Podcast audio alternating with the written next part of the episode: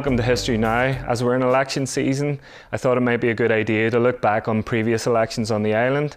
And joining me today to talk about this is Dr. Martin O'Donoghue from University of Limerick and Dr. Elaine Callan from Carlow College St Patrick's. You're both very welcome.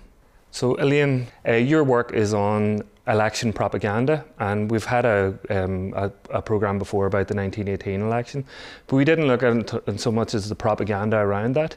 Can you give us a sense of how much was propaganda a factor in successes and you know failures in that election? Well, it was actually crucial um, for a number of different reasons. Um, starting with unionists, even they had to prolong their message of um, persuading their followers to vote uh, in favour of the Act of Union. Um, and they were drawing on new messages in order to do that because this election, of course, was happening at the end of the Great War. Uh, so they could use the war and they could use Ulster's contribution in the war to reinforce that message and that message of empire.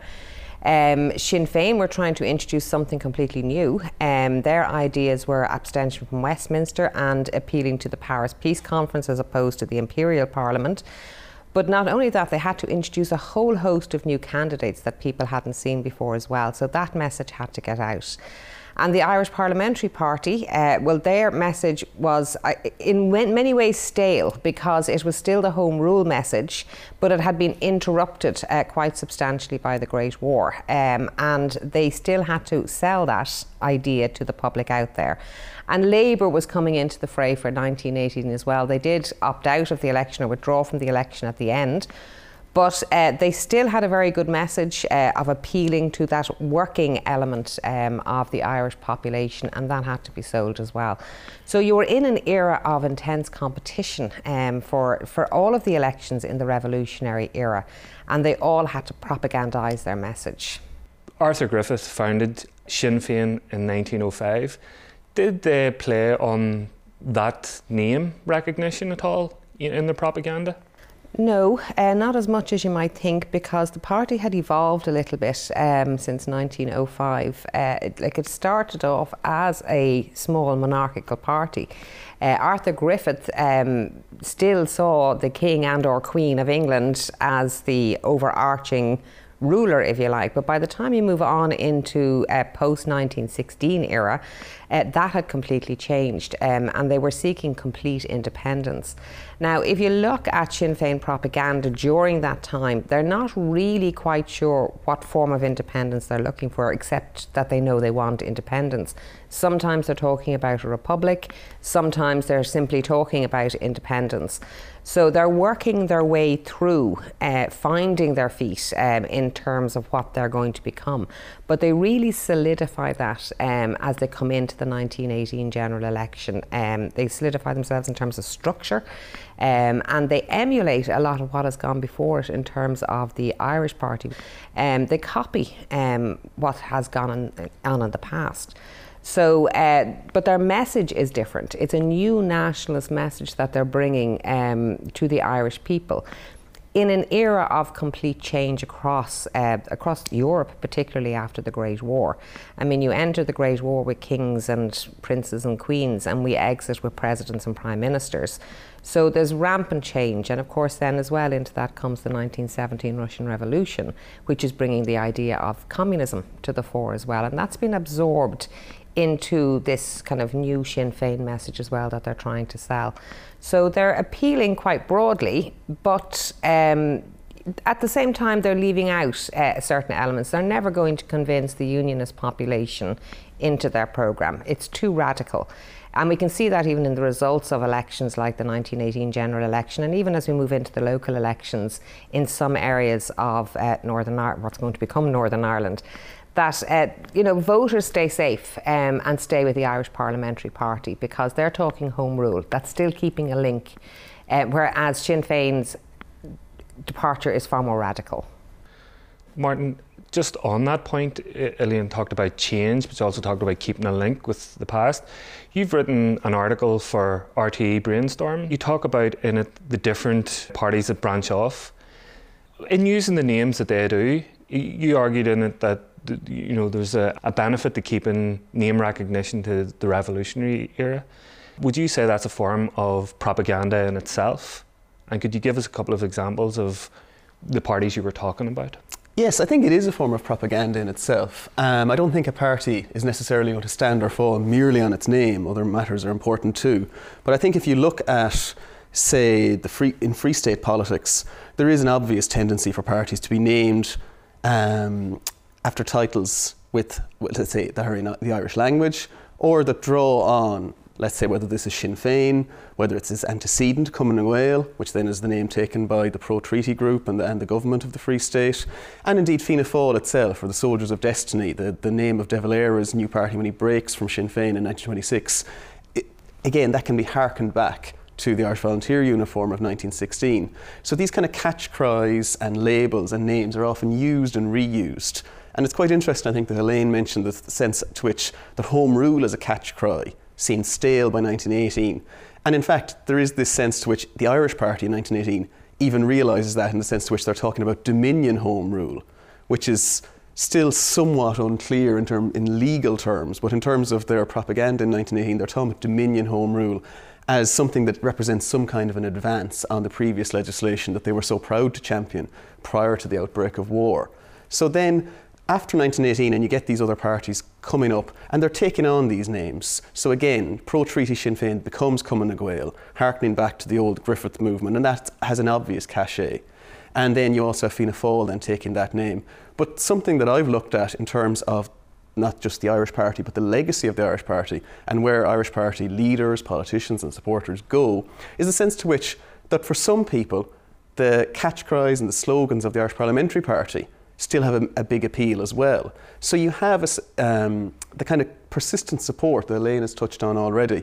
So this is representative in terms of the kind of what's often called old nationalists. And they find their way into the Nationalist Party in Northern Ireland, and it's part of a, a kind of a riven nationalism in the Northeast in the 20s with um, those from Sinn Féin backgrounds. But then in the Free State too, you have the remnants of those and depending on the appellations used of certain independent nationalists in 1918, you have about 220,000 votes for approximately for the Irish Parliamentary Party in 1918. So in, in Southern Ireland as well, you have former Home Rule supporters, former Home Rule politicians, and they appear from the election of Alfie Byrne in the Pact election in June 1922 as an independent in Dublin, and perhaps most significantly then John Redmond's son, Captain William Redmond, who's elected for Waterford in 1923. And some of these, not Byrne significantly, but Redmond and others, form an Irish National League party in 1926. The Irish National League, as a title, harkens back to Parnell's movement of the 1880s and represents then probably the clearest attempt to revive the Irish Parliamentary Party in the Free State, led by Captain Redmond, led by the former MP for West Kerry, Thomas O'Donnell. And they're using this name again. And one of the appeals of this is that it's a recognisable name. For a party that's chiefly made up of those former Irish Parliamentary Party supporters, it makes sense to go back to Parnell. And they use and reuse Parnell and Redmond in their slogans in the 1927 elections. So if they're up against Fianna Fáil and the connotation that term has, Cumann na nGaedheal, Labour as well is a, is a very simple um, and easy to remember name, obviously, for a left wing party. The Irish National League seeks to set itself out as having this distinctive name. And there's all the more reason to do that when it comes to the 1927 elections in the Free State, because there's so many parties contest the June poll. Yeah. Um, Elaine, if I can go back to you, just drawing on sort of recent, the recent, very recent past and elections, you, you know, you had, you know, the Brexit referendum in the UK you got a lot of heightened sort of election campaigns, really, really, you know, extreme measures of getting, you know, a message across. When you had an election like that of 1918, how, how, what was the election propaganda like on the whole as compared to, say, a local election? Well, interestingly, uh, that you mentioned Brexit, uh, and a lot of the themes that existed in 1918 resurfaced again when Brexit was being discussed um, in terms of the idea of identity um, and belonging. Where did people belong? Do they belong with Britain? Do they belong with Europe? Uh, all of these kind of questions. But local elections are slightly different than, than and I'm going to call them national elections, uh, regardless of where they are. But uh, because you're trying to appeal to a much, much wider audience um, in a national election and you're really trying to sell the high ideals of a party. So, for example, the Irish Parliamentary Party were promoting Home Rule, Unionist Union, uh, Labour Labour, and Sinn Féin abstention. Whereas when you get down to the local level, uh, things change slightly uh, because people are interested in the everyday issues, things that matter to them on an everyday level. So, at local level, one of the key concerns, of course, is things like rates, uh, public amenities, roads, water, all the basic things that we need to live by. But these parties, when you go back in time to the likes of the 1920 local elections, they have to sell them in a way that fits with the higher ideal. So, uh, Sinn Féin is talking about creating a republic um, that's going to be completely separate from the British Exchequer. So, how is this republic then going to fund itself in order to pay pensions, um, in order to, you know, uh, have all of the, the amenities that go on? And that's how they have to sell themselves at a local level. Um, and the same for the Irish Party and Home Rule, and the same for Unionists um, during this time as well, who argue that, well, the link with Britain will keep um, all these services going at the rate that they're going at.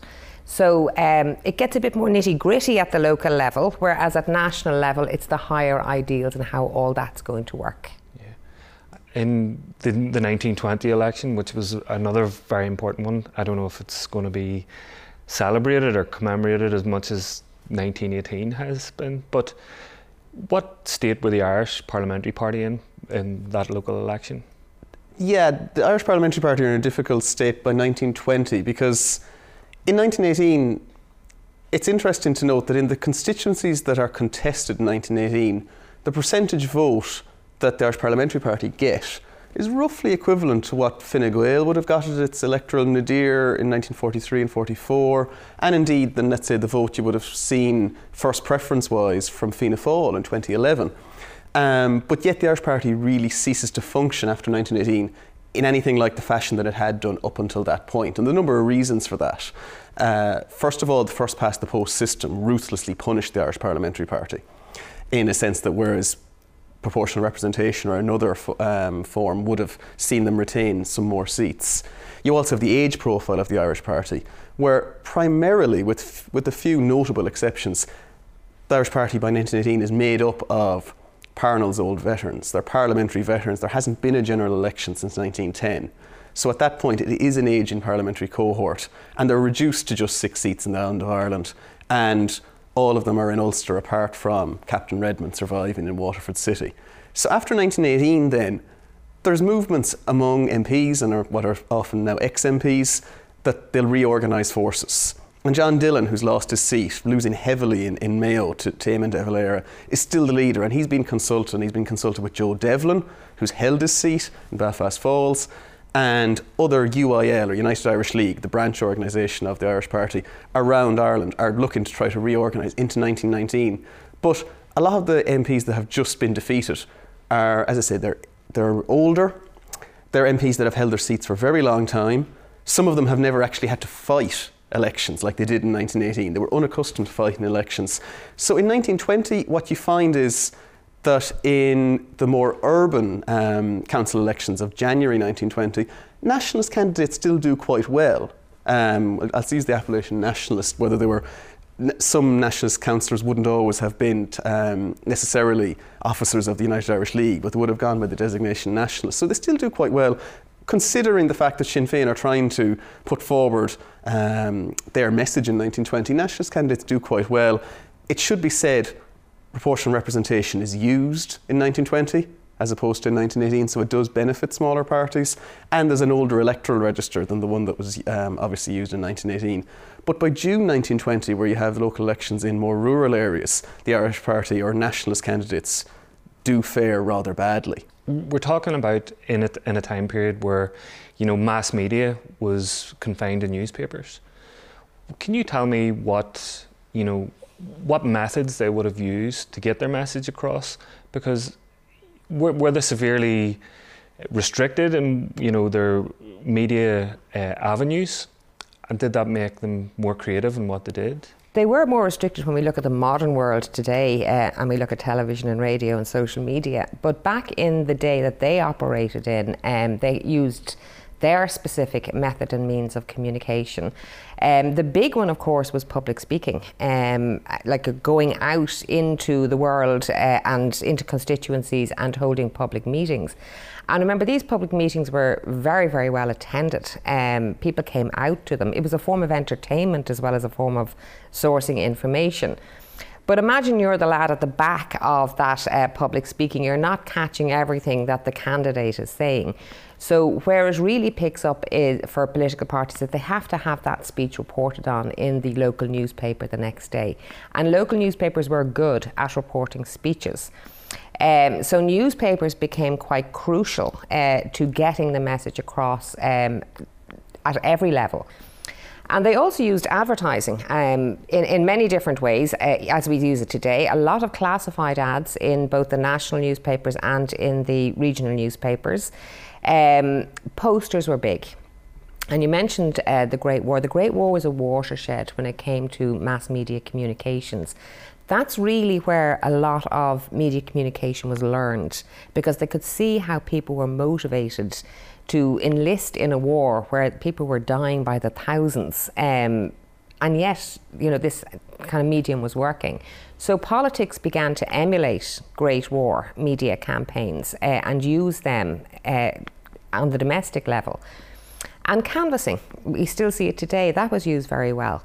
And nitty gritty things like postcards, uh, we don't see that today because they don't exist, but people would actually have messages on postcards that they would send around by post to various different people. But there was also a couple of novel methods used because, uh, you know, putting an ad in a newspaper is quite expensive. Um, and when you get down to local elections, uh, the budgets are much smaller. Um, and we see uh, instances uh, in the, the by election in North Roscommon is a great one in 1917, where it, the weather was really bad, uh, very bad snow, and it was dubbed the white election actually because of the weather conditions. And they actually used the snow uh, to write messages in it. So across the snow, there was messages of up Plunkett. And uh, Sinn Féin's Father Michael O'Flanagan came across an entire poem um, in favour of. Um, Jasper Tully um, up in that area and satirising the Irish parties written into the snow as well. So there's a couple of instances of using walls, gable ends of houses, um, paint uh, to paint the colours on the gable ends of houses.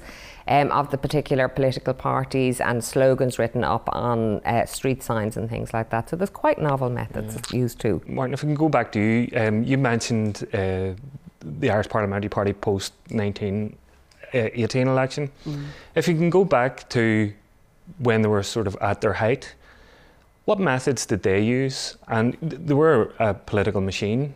You know, absolutely what, a political machine. Yeah, yeah. So in, what, some, in, some, ways, the, the, first big political machine, or certainly the first big nationalist political machine. Um, obviously, they took from the, the constitutional nationalist tradition. But whereas they differed from parties before, is that they're organised into this party machine, this pledge bound party under Parnell. And they managed to form a party that's also a national movement, really. And Parnell instituted strict discipline in Parliament, but they also had a tremendous organisational machine around the country. And this is something I suppose that's been taken up by, say, David Fitzpatrick's line that they managed to vampirise organisations. So rather than what we might understand a modern political party to have a constituency branch structure where every little, organi- every little branch is part of the wider organisation, the Irish Party had a few organisations. They would have a principal organisations that often came from the land war period. So I mentioned the Irish National League of Parnell, the 1880s earlier. And from then the turn of the 20th century, you have the United Irish League as an agrarian organisation. That's the closest thing they have to a constituency branch organisation. But they also draw very strongly on the Catholic fraternal body, the Ancient Order of Hibernians. And in Ulster in particular, that's actually stronger because there was a sense to which the UIL wasn't as strong in Ulster because the land issue wasn't as salient. And when Joe Devlin emerges, and he's the youngest of the leadership cohort in the Irish Parliamentary Party, Devlin is senior in the UIL, but he recognises the significant, the potential, really, of the Intro of Hibernians as an auxiliary body for the Irish Parliamentary Party. And it's reorganised in the 1900s by him and by John Dillon Nugent from Keady in County Armagh. And that becomes kind of the, the second big stem of the Irish Party's grassroots organisation. In many areas, they ha- they're not used to fighting competitive elections. The Irish Party is used to fighting competitive elections against the Unionist Party in areas where Unionist support is strong, but in areas where there isn't strong Unionist support, they might face a Sinn Féin challenge. But Sinn Féin is quite small outside of local government level in Dublin.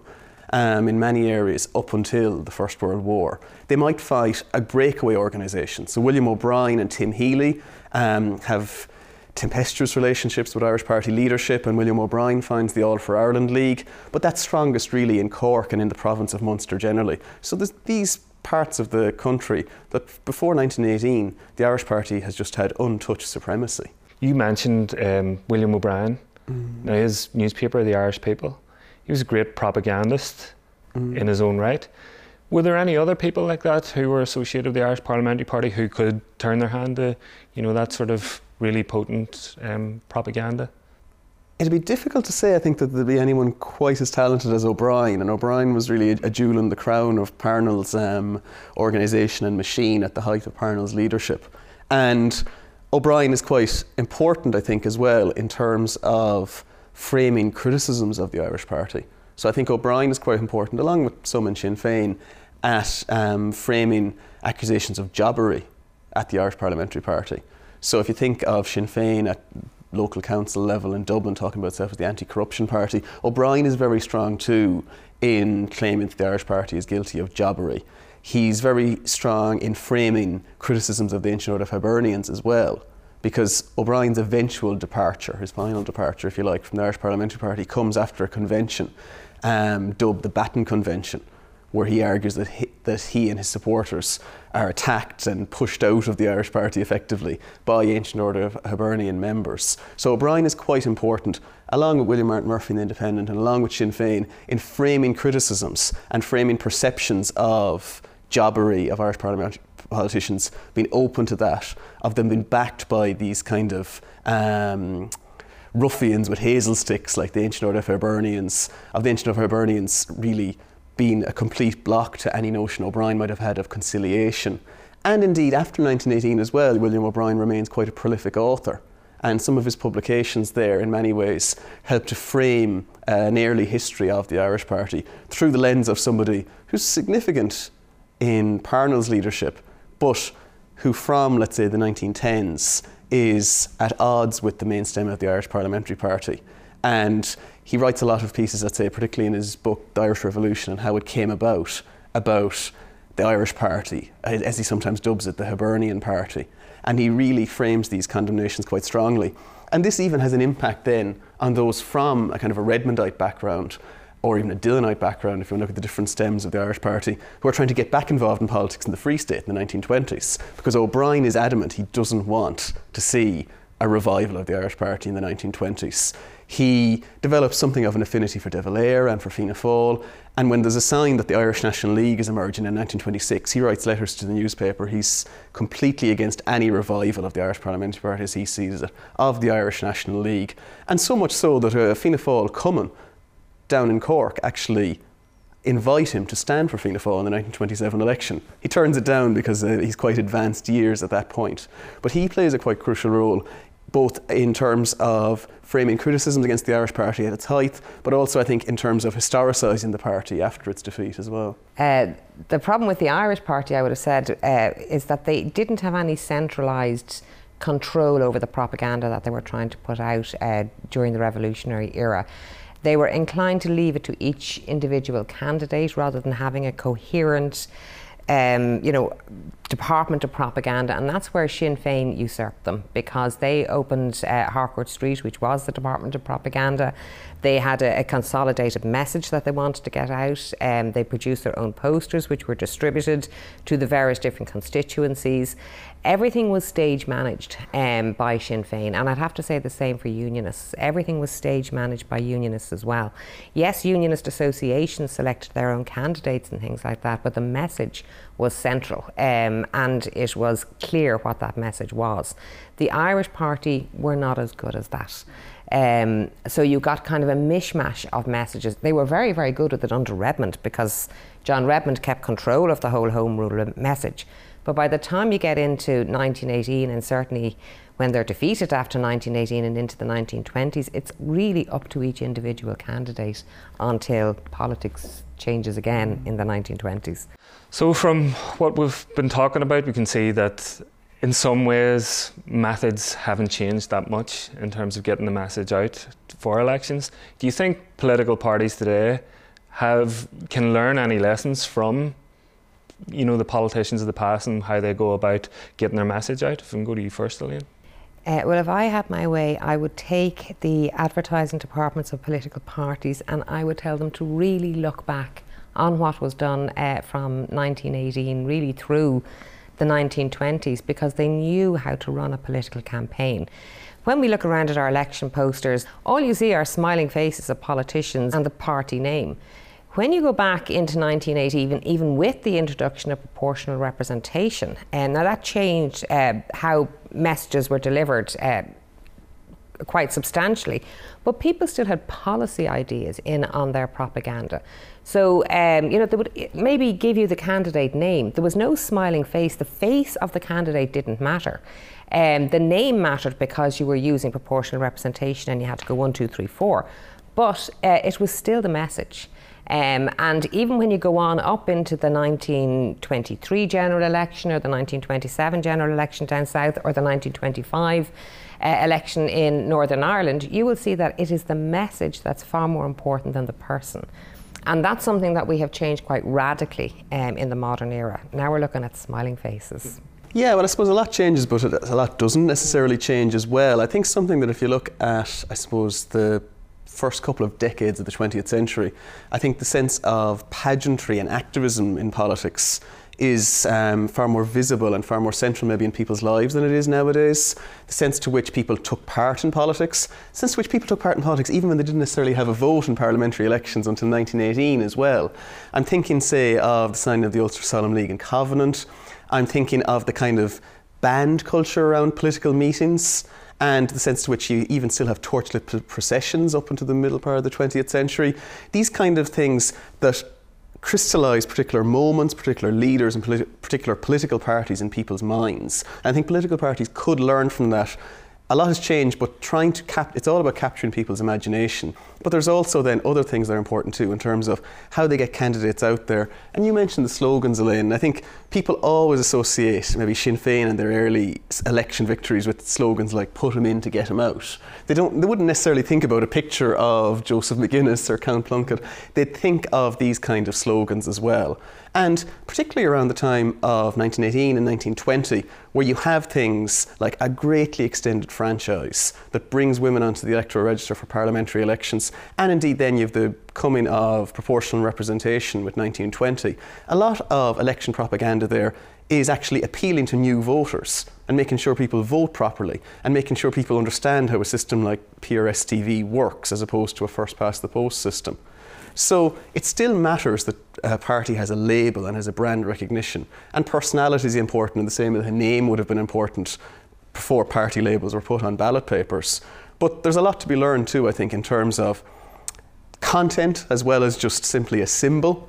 Although symbols are important, but also engaging people in politics. And it might be that torchlit processions are not going to engage people in politics nowadays. But I think politicians are always searching for the next big thing, trying to get ahead of the message and tapping into this kind of um, population zeitgeist, if you like. The reason put him in to get him out works is pe- it's stuck in people's mind. And sometimes the Irish Parliamentary Party were guilty of reacting to things when it comes to the period 1918 1920. So, for example, they hadn't really cultivated women's activists for that up to that point. And then you have then say the of Hibernians printing these leaflets and talking about the importance of women voting and, and really promoting their ladies auxiliary. Whereas, say, the Ulster Unionist Women's Council was stronger before that, Sinn Féin had been stronger at integrating women. So it's trying to get ahead of the message, if you like, I think, as well. I think that's what political parties want to do. And I think that's where they can look at what was novel in 1910 or novel in 1920, what was new, and do something that separates them from their competitors. Okay. Elaine, Martin, thanks very much. That was thanks a very, very interesting conversation. Thank you.